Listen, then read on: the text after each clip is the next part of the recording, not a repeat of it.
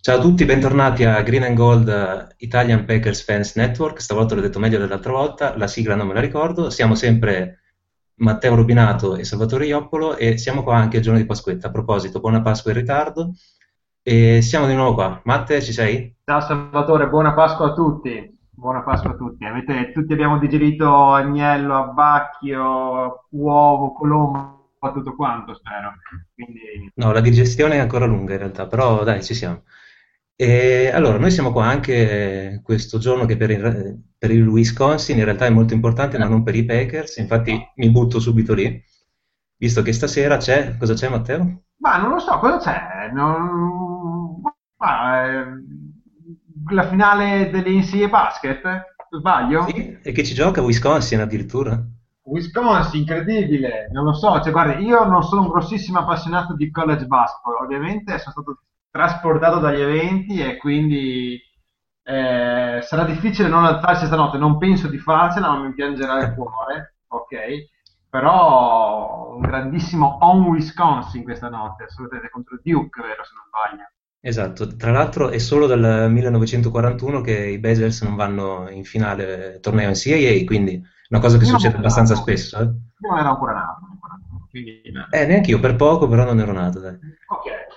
No, ho letto che, eh sì, anch'io ho sentito qualcosa del genere e ho sentito, mi pare, ho sentito oggi il nostro caro Jason, che eh, il nostro caro Jason, anche se continua a ignorarci, comunque... Ancora per poco, fra un po' sarà costretto a non ignorarci più perché faremo più ascolti di lui, così impara.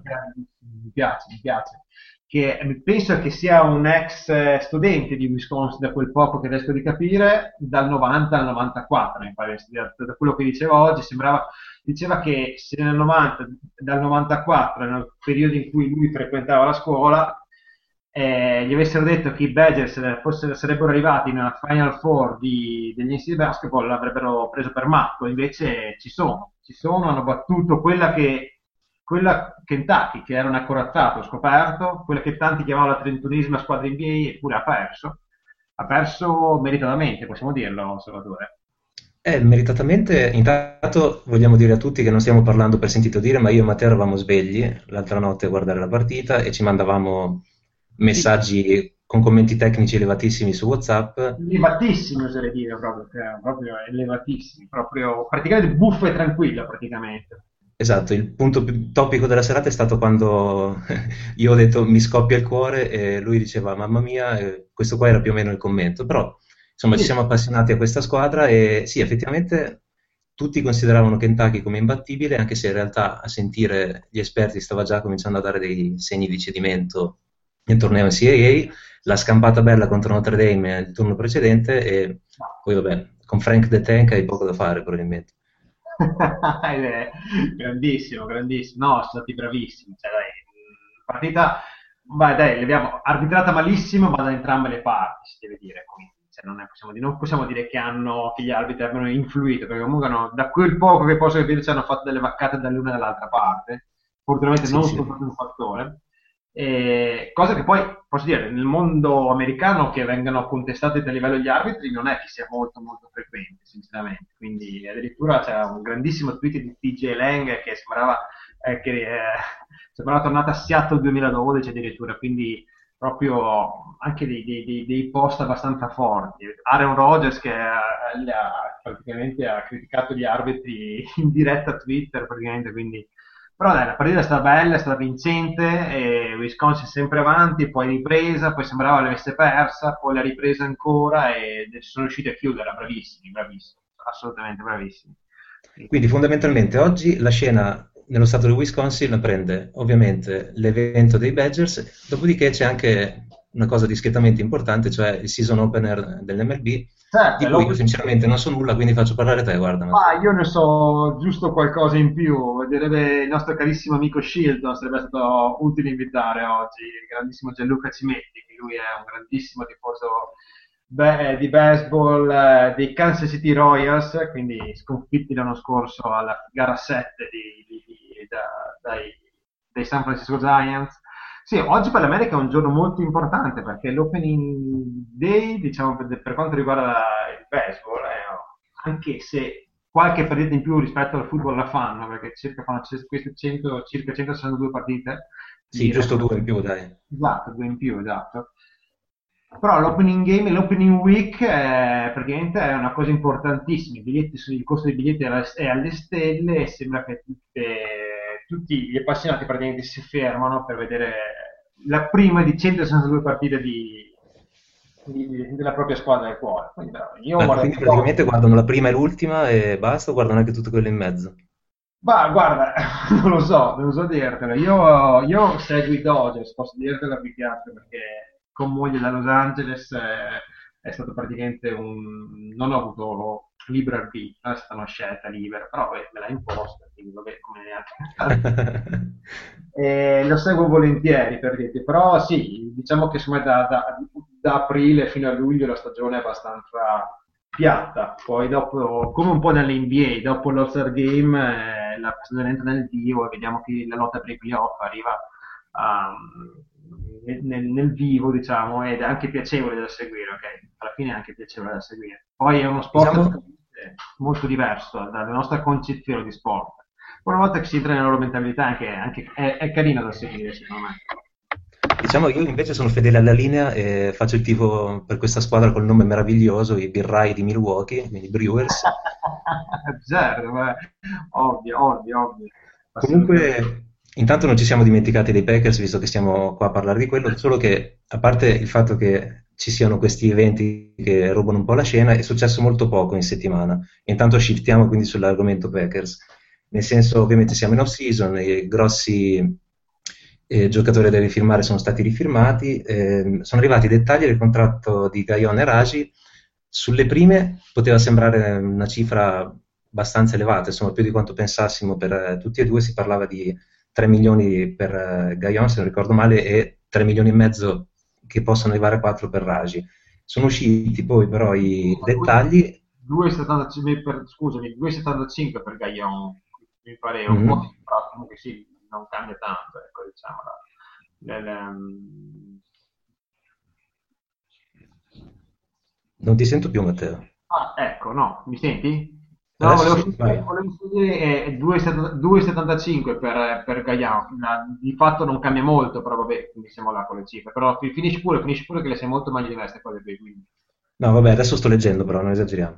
Ah. E, fondamentalmente il contratto di Gaillon prevede nessun signing bonus, quindi nessuna, nessuna cifra upfront, nessuna parte garantita e metà è suddiviso per le 16 partite di stagione regolare, quindi eh, roster bonus eh, durante il game day, fondamentalmente per tutelarsi contro un'eventuale sospensione per quel piccolo incidente a base di Maria, armi e contanti in Florida. Salvatore, diciamo, e... diciamo, perdonami, adesso vuol dire che sia colpevole o no, però adesso tu, non dire che tu non giri in macchina con una pistola al sotto, con 200 mila dollari in contanti e, e mezzetto di Maria, dai, è cosa che facciamo tutti, dai, insomma, Ma giusto stamattina l'ho fatto, infatti. Eh, adesso Carpi non fa queste cose qui, non so, vabbè. Ma sì, ma dai. Ah. Alla fine, no, vabbè. Comunque, mentre invece il contratto di Raji è interessante per un'altra cosa, perché fondamentalmente durante la stagione inciderà soltanto per un milione e mezzo sul cap, nonostante il valore nominale sia più alto, tramite un espediente che io sinceramente non ho capito, non mi ci sono nemmeno messo, quindi non ve lo dico neanche.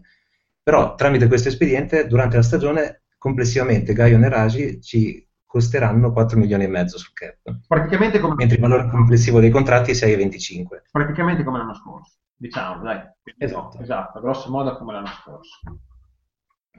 Quindi praticamente quello che dicevamo l'altra volta sul fatto che magari non c'è stato un upgrade della linea difensiva, ma neanche un downgrade, esatto. può essere. Sì, sì, sì assolutamente, si può dire tranquillamente, anzi, può, considerato che poi Raggi si era fatto male, forse un piccolo upgrade ce l'abbiamo, perché ormai Raggi in teoria dovrebbe essere ristabilito, quindi dovrebbe partire sano, Gaia dovrebbe partire da una situazione migliore di quella dell'anno scorso, quando ti ricordiamo che una volta si era firmato, era poi si era infortunato durante, poco prima dell'inizio del training camp, mi pare, è tornato disponibile praticamente dopo che si è fatto male Raggi, quindi eh, teoria dovrebbe essere eh, il fatto che sia disponibile da subito magari potrebbe essere una, una cosa positiva. Ecco.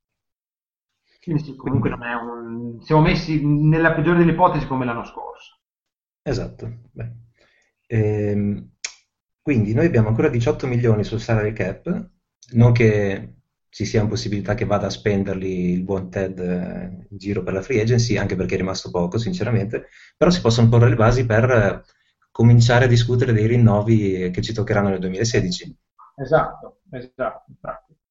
Infatti perché dei 18 milioni del, del cap che rimane, circa 5 dovrebbero andare per firmare il, il draft di quest'anno, quindi si dovrebbe rimanere con circa 13. Circa 13 eh, che secondo me la maggior parte dei quali verrà, verrà, verrà portata l'anno prossimo, a meno che non succedano qualcosa di particolare, però non, non, vedo adesso come adesso sinceramente giocatori che possano essere firmati di, di quelli disponibili, tanti fanno ancora il nome di Brandon Spikes tra gli altri, ok?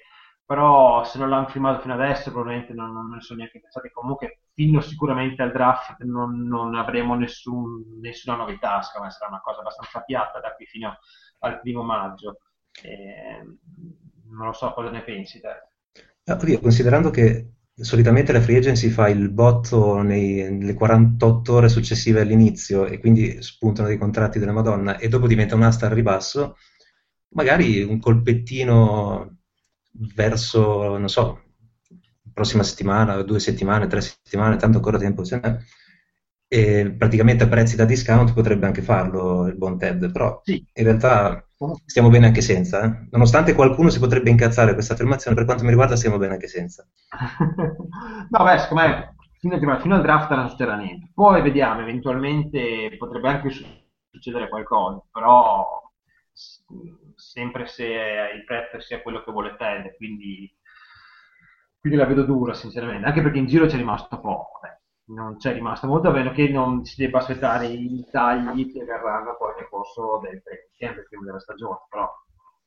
Esatto, poi guarda, c'è anche un'altra notizia perché noi facciamo un gran lavoro per scovare le notizie, no. metterle in ordine di importanza, eccetera. Questa qua è più o meno l'ultima come importanza, però l'Ettimo, che era free agent, è stato firmato dai Jets. Noi avevamo già detto anche nella scorsa puntata che non c'era alcun interesse a tenerlo e infatti se n'è andato. E la ah. cosa interessante di questo, secondo me, è più che altro il fatto che fondamentalmente di chi gestiva e giocava negli special teams è rimasto poco. Forse sai, un motivo c'è magari. Eh.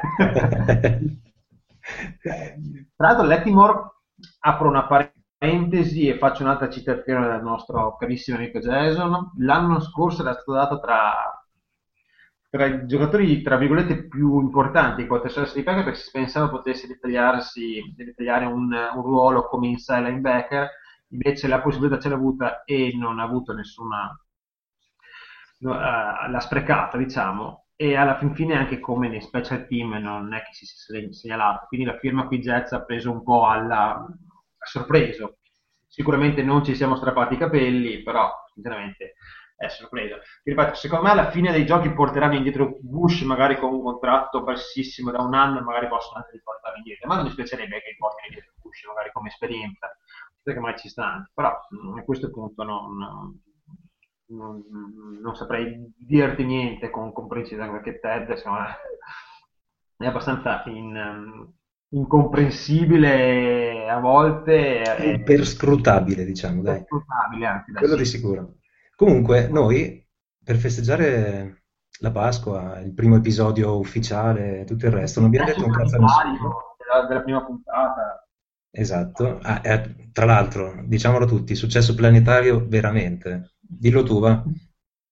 Beh, oddio, abbiamo fatto un po' di, di spam su tutti quanti gli indirizzi dei vari giocatori di Packers, dei vari blogger, di anche gente della dirigenza in realtà pochi ci hanno cagato, diciamo la verità. Però qualcuno ci ha anche ci ha, ci ha augurato buona fortuna e anche buona fortuna, forse qualcuno anche.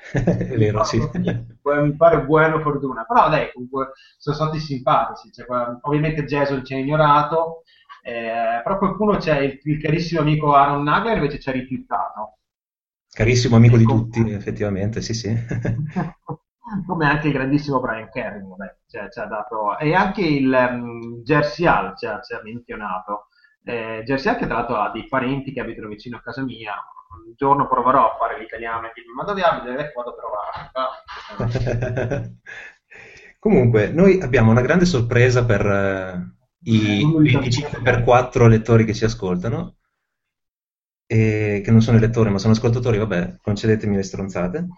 E, perché noi stasera abbiamo un ospite, un ospite che è conosciutissimo, esatto, il primo ospite, iniziamo con, col botto direi, è una persona conosciutissima sul uh, gruppo dei Packers, amato, odiato, temuto, rispettato, riverito, insomma, diciamo che è una figura abbastanza... Sicuramente fa discutere. Esatto, una figura divisiva, noi ce l'abbiamo in esclusiva assoluta e adesso gli attivo il microfono, vediamo se ci riesco. Eccolo qua, Rolando Benedetti. Ciao Rolando, ci sei? Ciao Salvatore, ciao Matteo, ciao a tutti gli ascoltatori. Che figata, ma quanto siamo bravi? No, mi è piaciuto il passaggio dell'ospite, è stato bello, è stato quasi serio. Rolando, ciao. Allora, eh, noi ti conosciamo benissimo, molti sul gruppo anche. Non so, prima curiosità che mi viene in mente da chiederti è come mai tifi Packers? Anzi, come chiederebbe qualcuno, ma tu davvero tifi Packers? Eh, eh, bella domanda. Probabilmente tutto il pessimismo che mi porta un po' dietro dipende appunto dal fatto di fare da molto tempo i Packers e di vedere una squadra sempre costantemente competitiva ma che raramente riesce a centrare bersaglio alla fine. Comunque la mia passione per i Packers è nata nei primissimi anni 90, quando grazie a Telepiù potevo iniziare a seguire il football americano. Mi appassionai, mi appassionai a questo sport giocato da questi giganti in armatura, impiegai ebbe tre annetti per iniziare a capirne i meccanismi, quindi presi tutto il mio tempo per scegliere la squadra perché avendo notato che il livello di mh, tecnico e di talento era abbastanza equamente distribuito in tutte le squadre, mh, non avevo diciamo, un giocatore o una franchigia particolarmente preferita. Alla fine sono rimasto colpito dai Packers e ho deciso di fare loro per via dell'atmosfera particolare del Field, specialmente durante le gare invernali, e per l'abbinamento giallo e verde dei colori che mi è piaciuto tutti quasi. E poi ti piaceva quel quarterback col numero 4, di la verità? Ma era ancora agli inizi della carriera, Flavio Tranquillo ne parlava come di un quarterback eh, emergente che poteva riportare a nuovi fasti la franchigia.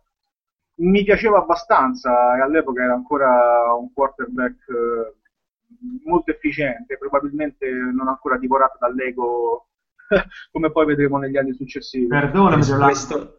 Perdonami, una domanda perché a questo punto se mi sono spontanee. Io l'ho seguito personalmente, come seguirlo molto dopo, ma eh, nei primi anni 90 puoi spiegare a, a, come seguivi, perché internet praticamente non c'era, anzi non c'era nei primi anni 90. Eh, grazie a Telepiù, insomma. Solo Telepiù, quindi, quindi praticamente facevano vedere una, una, partita, due partite alla settimana. Sì, guardavo tutte le partite che trasmettevano, tutti i vari orari, riguardavo anche le stesse partite in replica magari, più i vari magazine dedicati agli sport americani. Certo, certo, vai, vai pure avanti, ora solo una, una, una nota perché... No, no, tutto ovviamente... qua, insomma. Allora, non, è una, non è stata una genesi particolarmente complicata. Eh, Rolando è noto sul gruppo anche per il fatto di essere un, io direi grande esperto, lui tende a sminuirsi, comunque diciamo un discreto esperto di college football e eh, in particolare dei prospetti che si apprestano a essere scelti al draft. Quindi noi l'abbiamo chiamato, a parte per fare la chiacchierata con lui, per avere questa grande esclusiva, eccetera, ma anche per far sì che ci parli un po' del draft prossimo 21. Noi sappiamo, scegliamo col numero 30, quindi fine del primo giro. Secondo te, Rolando, quale sarà la strategia adottata da Ted? Conoscendolo sarà sempre la solita, però qual è? Prima che tu ci delitti con le tue, con le tue perle, perché sicuramente sono perle, ti anticipo che nella puntata che faremo per il pre-draft ti aspettiamo con un mock draft dei Packers e con una simulazione del primo giro quindi prima, la, prima puntata, la puntata precedente a quella del draft ti vogliamo pronto con queste due cose, eh, te lo anticipo già. Poi... Ah, io sono abbastanza pronto, anche perché di solito mi piace fare il mock per tutte le 250 e passa possibili. non chiediamo tanto, ci basta il primo giro, ci basta. Ok, comunque volevo anche dire che esperto di draft è un insulto per i veri esperti, io sono un semplice appassionato che ha iniziato a seguire il college football da poco anche, soltanto 5 anni, dalla stagione 2010-2011 E il draft vero e proprio iniziare a seguirlo tutti i giri, addirittura soltanto dal 2012. Prima guardavo a tempo perso, se non avevo troppo sonno la notte, oppure guardavo direttamente le notizie il giorno dopo. Quindi andiamoci piano con la parola esperto. Vabbè, sicuramente. Tra di noi sei sicuramente un esperto, quindi... Esatto. Dopo le due o tre cose appassionato, non è appassionato. assolutamente tanto di cappello, quindi eh, no, no, assolutamente. Esperto, usiamo pure la parola esperto. Ci sta. Eh, contenti voi. Comunque, che fa Ted alla 30? Ted alla 30 prende sicuramente il best player available come suo costume. Il problema di quest'anno, diciamo che è una brutta posizione per chiamare quei giocatori dal livello di talento più elevato, di pronto uso più immediato. La trentesima, sì, riserva dei buoni prospetti, ma che comunque magari hanno ancora bisogno di essere sdrezzati in maniera efficace nei loro difetti. Di solito Thompson eh, prendere i big guys, cioè giocatori grossi, alti, possibilmente atletici che siano di impatto vicino alla linea di scrimmage. Ed è una filosofia che mi trova molto spesso d'accordo perché sono i giocatori più rari da trovare ovviamente. Perché dei giocatori alti 1,80 m che pesano 85 kg che corrono velocissimi eh, se ne trovano a tutti gli angoli. Magari bestioni da 2 metri con le braccia lunghe quanto le, l'apertura alare di un'aquila sono molto più rari da trovare quindi fondamentalmente... Il problema, eh, il problema, di quest'anno è che noi non abbiamo una need così immediata né in linea offensiva né in linea difensiva, quindi bisognerà cercare di conciliare la strategia del best available player con quelle che sono le esigenze della squadra e con quello che le altre squadre logicamente lasceranno a noi, che è sempre il problema principale da tenere in considerazione nel corso di un draft. Possibilità di una trade up Up Zero? la escludo quasi categoricamente. A meno che... Down invece è molto più probabile. Down è molto più probabile, anzi di solito più siamo vicini alla fine del primo round più a TT piace fare una mossa del genere. Perché a quel punto ormai il livello di talento si è già diciamo, abbastanza uniformato verso il medio alto. Ma anche secondo te, mh, come in molti mock draft si vedono in giro, sarà così scontato Ted e quindi andrà per, che ne so, cornerback, linebacker, cornerback, linebacker, che sono sempre i soliti nomi che girano, Ma al di là del fatto... In realtà la vedo molto difficile che si possa prendere un cornerback al primo giro, proprio perché sono giocatori, diciamo, più piccoli, tra virgolette, in campo. È un po' lo stesso discorso che vale per i wide receiver. Praticamente non credo che nell'era Thompson si sia mai lasciato un cornerback o un wide receiver al primo giro. Neanche se dovesse scivolare, scusami Rolando, neanche se dovesse scivolare Marcus Peters che io non conosco, però mi sembrerebbe, dovesse scivolare, sembrerebbe, potrebbe scivolare alla fine del primo round e sembrerebbe un giocatore con un grandissimo upgrade, ah, scusa, perché un grandissimo upside. Esatto, no, no, io, per me è il cornerback preferito di tutta la classe. Quindi ah, okay. dovesse, dovesse capitare alla nostra posizione, lo prenderei dopo 30 secondi. Ah. Il problema però, è, come ho già scritto, è che è legato alle questioni caratteriali. È stato cacciato dal college eh, durante quest'ultimo anno di università per divergenze con uh, lo staff tecnico, gli allenatori, fatti becchi, addirittura anche venuto alle mani. E queste sono cose che generalmente tendono un po' ad allontanare i giocatori dalla nostra franchigia. Ora stiamo parlando comunque non di un criminale, ecco per dire Gaion che va in giro con, uh, armato come Rambo, uh, centinaia di migliaia di dollari, e chili di marijuana sarebbe molto più preoccupante per me. In realtà, fatti beccare con lo staff tecnico forse è addirittura indice di, un, di una voglia, di uno spirito di competizione molto elevato, Beh, però, una voglia di vincere, pareva, che fanno molto bene la nostra squadra. Mi pareva che fossero un po' rientrate queste bandiere, queste red flag, diciamo, su, su Peter. Mi pareva che qualcuno esatto. dello, dello, dello staff di Washington avesse, se fosse pronunciato con belle parole su di lui, però magari cioè, io non lo seguo moltissimo. Seguo, no, no, eh... è giusto così, perché alla fine diciamo, si, si è trattato di uno scambio di vedute piuttosto acceso eh, in più occasioni, reiterate tra delle persone, mm, non c'è stato nessun episodio violento in corso, diciamo. Ha dimostrato un po' di immaturità e lo staff ha deciso di giocare la spugna a un certo punto, ma senza dipingere con un demonio.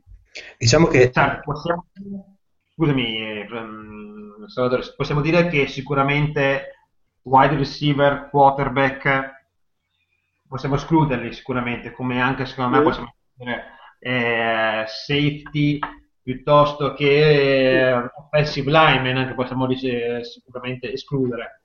Um, sì, diciamo i ruoli secondo me più papabili per una, la chiamata del nostro giocatore al primo giro sono in difesa logicamente il linebacker di mezzo, nella quale abbiamo una coraggine sia in termini di qualità che di quantità, il cornerback da insediare appunto subito sull'esterno, eh, perché i dubbi legati a Hayward eh, sono sul fatto appunto di adattarsi a giocare esterno, lui che ha sempre fatto il middle.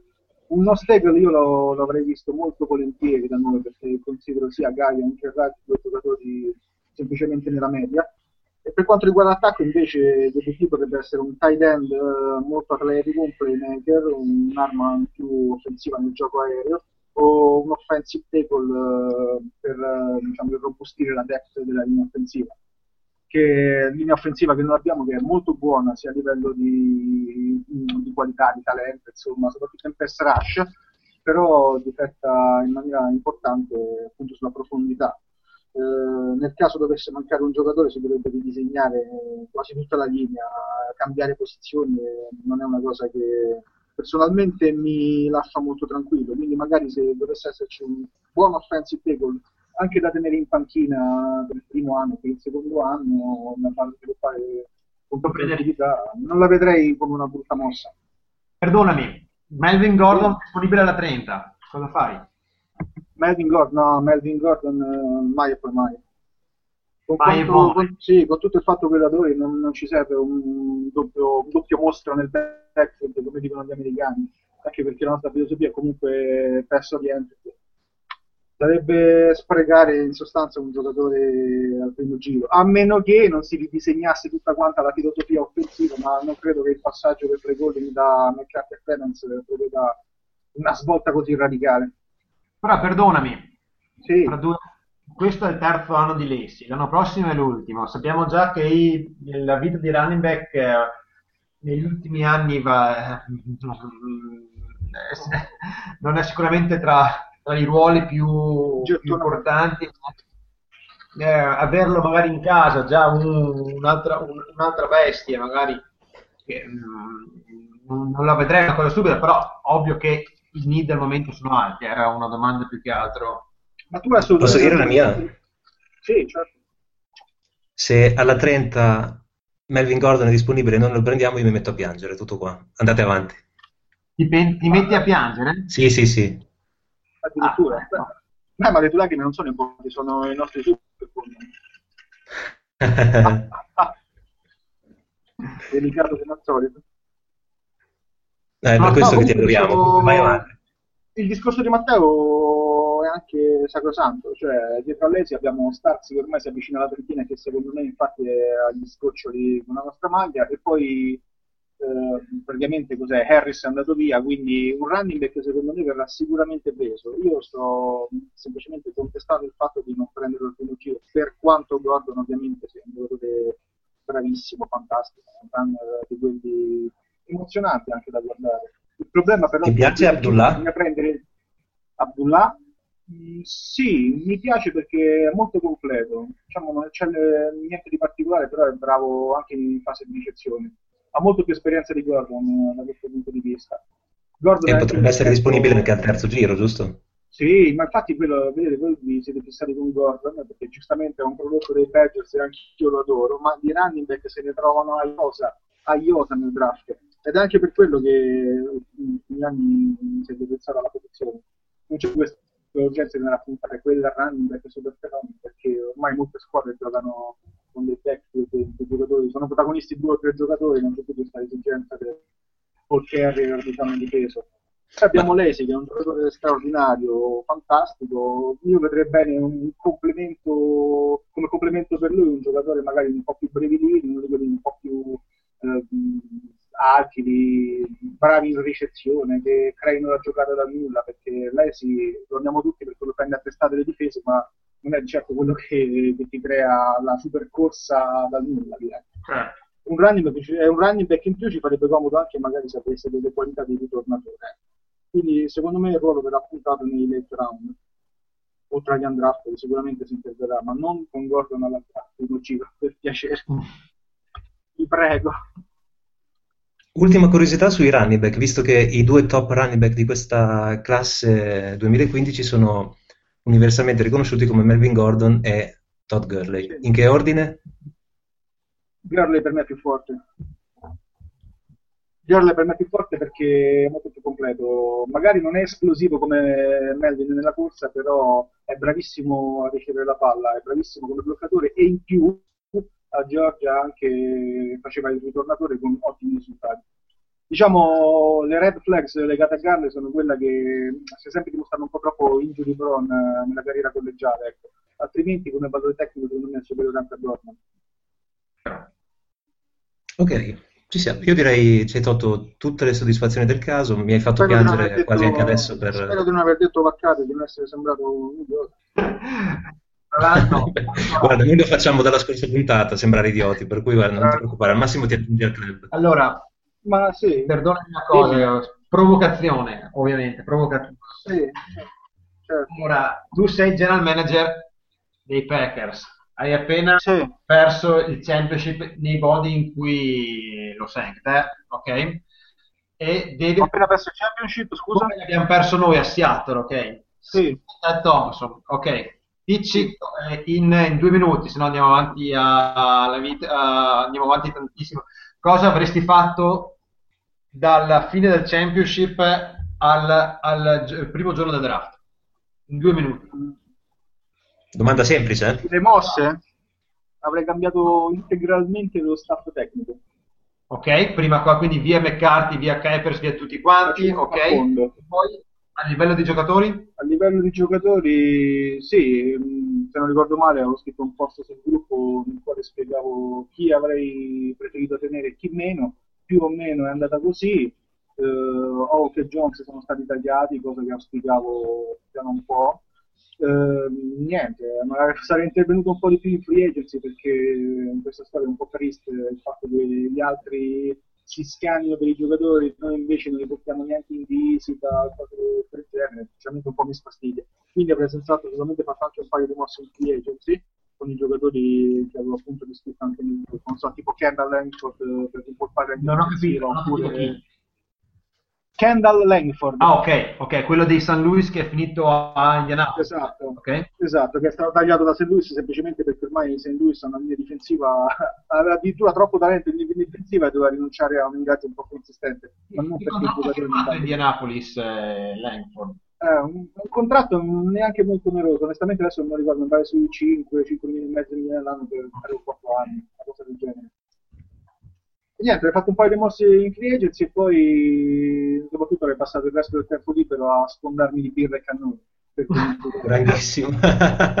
Avresti riformato Cobb, avresti rifirmato Bulaga, avresti rifirmato... Cobb l'avrei rifirmato, ma non a quelle condizioni. Ho sempre detto che era il giocatore più sacrificabile di tutti. Eh, tutti quanti giustamente lo lodano perché dicono che abbia rinunciato a 2 milioni più all'anno, però eh, 10 milioni per uno slot receiver secondo me sono un esborso troppo importante. Ho visto l'altro giorno che noi, dei 7 wide receiver più pagati della Lega, ne abbiamo due. Sinceramente mh, non lo vedevo come un punto di debolezza il fatto che fosse partito proprio perché quando hai Rodgers devi costruire intorno a un offensivo e i difensori eh, anche che li pagheranno. Ok, ok. Era una, una curiosità che, che avevo, che volevo, volevo chiedere. Ecco. Diciamo ecco che a 10 milioni all'anno a tempi stretti ma ci posso anche stare. Sinceramente vedo altri giocatori. Per esempio un corto si sta alzando, Sì? ah, insomma, non è il salary cap si è alzato di, di quest'anno di 10 milioni, che sembra anche l'anno prossimo sia eh, in, in aumento, insomma, è una, una cifra che ci si poteva tranquillamente stare dentro. Mm, poi, vabbè, possiamo rimanere qui a discutere giorni. Sì, però Sì, come al solito stavo sempre dato per la portata mi sento Ti sento, ok. Ragazzi, sta succedendo, non si capisce più niente. Ci siamo, dai, riproviamo. Riproviamo. Sì a Cobb, no alle condizioni, ma quello che mi ha lasciato un po' perplesso è stato il fatto di aver dato sempre più peso all'attacco rispetto alla difesa. In difesa avevamo dei buchi e ne è stato creato un altro adesso con la partenza dei donne. Va bene, okay. chiudiamo il discorso. Eh, Rolando devi volevo... tornare... Vai, vai, vai, dimmi, scusa, vai. Sì. Chiudendo la trasmissione, volevo soltanto dire, tornare al volo sul discorso che fa prima dei, dei nostri free agents dell'anno prossimo, che andranno in scadenza. Eh, faccio la che Daniels dice prima dell'anno, prima che inizi la stagione, cioè. Per quanto riguarda Hayward, invece, che è il secondo più importante, credo che si aspetterà la stagione per vedere se è impiegato da Nickelback e in che rendimento. Come tutti i prezzi dei cornerback eh, pagano a seconda dell'esterno, quindi Marcello si deve avversari più pericolosi o che sono diciamo più vicino mio screen per situazioni limite da niente, l'ultima, credo che l'ultima grossa notizia che ci riguardi prima del draft eh, sia l'attesa per la rifirma di film. Non credo che verranno inseriti giocatori eh, in free agents eh, da nome anche abbastanza conosciuto. L'unica notizia che aspetta è la rifirma di film è molto importante per il gioco del corso. Ok, ok. Allora, Rolando, tu torna a fare i tuoi calcoli per il draft. Comunque ci risentiamo qua e noi continueremo a chiamarti esperto, quindi non rompere le palle. Soprattutto.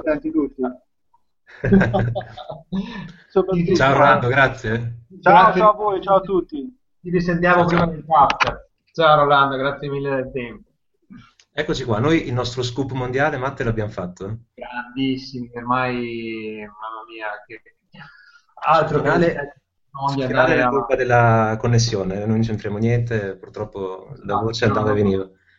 Esatto, sì, purtroppo quella lì è, non, è, non è ne, ancora nelle, nelle, cose che possiamo controllare. Purtroppo. Ma ci stiamo lavorando, abbiamo in mente sorprese per il futuro. Vabbè, e, certo, certo. Guarda, io in realtà avremmo potuto fare questa domanda anche a Rolando, però probabilmente la risposta sarebbe stata abbastanza più articolata di quella che sarà la nostra. E quindi, dato che a un certo punto, purtroppo per noi, perché ci stiamo divertendo e per fortuna di chi ascolta o ascolterà, dobbiamo chiudere, la domanda è semplicemente: secondo te è un punto non scontato in cui dovrebbero migliorare i Packers nella prossima stagione, in campo intendo? Quindi non la solita cosa che si direbbe, quindi migliorare la run D oppure migliorare gli inside linebacker o in red zone. Qualcosa che magari viene che solitamente passa sotto il silenzio. Secondo te cosa può essere? Hai detto anche la, anche il red zone, hai detto quindi il tight end praticamente. Sì, sì, sì, le, le, cose scontate no, qualcosa che non sia... Eh, la pass rush, direi, direi dire, fuorché da quella che arriva da Clay Matthews, perché grossi numeri, ne, detta così, ti direi quella, ti direi la pass rush. Io invece è una cosa che ho notato in tutta la stagione e mi dispiace quasi perché sto, mettendo, sto praticamente bestemmiando perché sto per criticare Dio, cioè Aaron Rodgers. E, però fondamentalmente quest'anno, soprattutto, ma in generale in tutta la sua carriera, anche per il modo che ha di giocare, eh, dicevo, quest'anno ha perso, secondo me, qualche fumble di troppo. E, per quanto mi riguarda, se non avesse questo piccolo difetto di, giustamente, che non è un difetto in realtà, però tenere il pallone quell'attimo in più per fare big play. L'infortunio, anche l'infortunio è dovuto, è dovuto a quello, eh. Sì, anche, anche quando ti ricordi la, l'inizio del drive, eh, quello che poi che è finito con il touchdown di Corless a Miami, se non fosse stato per, penso, Sitton, può essere che ha recuperato il fumble, non sarebbe mai venuta la rimonta. Lei, però potrebbe benissimo essere anche un'altra, potrebbe essere, per dire. Potrebbe però essere secondo me dovrebbe tenere meglio il pallone, nel senso curarlo meglio, diciamo, anche per quanto riguarda i fumble, perché fondamentalmente altrimenti sarebbe perfetto. Per cui io lo sprono a migliorare e lo sprono anche a ritwittarci ogni tanto in realtà. Esatto, soprattutto quello. Allora, visto che tu hai tirato fuori l'argomento quarterback e visto che tra le poche cose che abbiamo detto è che la visita di Bryce Petty, che è un quarterback che io non conoscevo, posso dirlo tranquillamente, vista ai Packers, che è un quarterback che viene dato tra il secondo e il terzo giro, sento dire. Mm-hmm. Eh, eh, ma i Packers veramente prenderanno un quarterback al secondo giro, secondo te? Oddio, io credo proprio di no. Eh, mi sembrerebbe strano insomma, che lo prendessero così in alto, anche perché cominciare già adesso ehm, con Aaron Rodgers a 31 anni a pensare alla sua successione al trono e penso sia troppo presto, nel senso non credo che sia prossimo a ritirarsi entro i prossimi 5 anni, metti, per cui si rischia di sostanzialmente buttare via una scelta. Certo, si può eh, sviluppare il quarterback e poi eventualmente in, coinvolgerlo in una trade piuttosto che prendere un compensatory pick elevato dopo, però non se lo prendi al secondo giro perché no, no, in ogni caso... Sono d'accordo con te. E sicuramente, sicuramente per me, ovviamente, un quarterback verrà preso eh, nei giri più bassi, magari una drafted, per eh, dare competizione nel ruolo di backup a Tolzin, che è stato rifirmato come abbiamo detto l'altra volta, sì. ma più di questo penso che non verrà fatto almeno quest'anno. Penso che si possa cominciare a parlare seriamente di trovare l'erede di Rogers almeno fra due o tre anni, ecco, per stare comunque conservativi. Sì. Spero molto di più. Sì, sì assolutamente. Speriamo non diventi una nuova, uno, una nuova telenovela Faro 2.0. Eh, sì, perché si sente tante cose, si sente anche degli anni, degli anni di Faro, è stato eh, draftato Matt Hasselbeck, un altro quarterback che c'era stato con noi era, era, stato Aaron Brooks che poi è finito a New Orleans in una trade mi pare Marco Brunel che poi ha fatto una eccellente, eccellente discreta carriera era stato negli stessi anni di fare. Però in questo momento sono i need della squadra. Ci sono troppi need per sprecare una, una scelta di secondo o terzo giro su un quarterback. Sì, arriverà probabilmente un, ai giri bassi o un undraft qualcosa da poter eventualmente sviluppare da evidentemente fare concorrenza a Scott Osin nel ruolo di backup, che è un ruolo, sì, che possiamo dire è importante, sì perché è importante, però diciamo la verità, cioè, se Rogers si fa male e, l'infortunio è out for season, la stagione a puttane, che ci sia Osin, che ci sia qualsiasi altro quarterback di quelli che sono che, so, che, so, che, sono liberi adesso, diciamo la verità. Insomma, non è... E sto avendo i brividi solo pensare a una cosa del genere. Quindi... No, beh, però vuol dire, cioè, dimmi un quarterback di quelli liberi in questo momento, che anche volendo portare a casa, ok, o di quelli che volessi draftare, nel caso in cui tocca di quello che ti devi toccare, che io sto già toccando, un infortunio di out season, dimmi chi è che salva la stagione, non la salva nessuno. Per come siamo, per come siamo disegnati noi, per come siamo costruiti. Beh, oddio, l'anno scorso sentivo molti esperti su pagine di football eh, italiane che dicevano che un quarterback normale avrebbe portato i Packers ai playoff al posto di Rodgers. è quel gruppo lì, è quel gruppo lì, non voglio sì, ma non lo nominiamo, non diamo pubblicità, no, lascia perdere, per carità. Serie, per non dire, dopo, serie, serie da noi, per loro no, veramente, sono innominabili. Matte, cosa facciamo? Chiudiamo?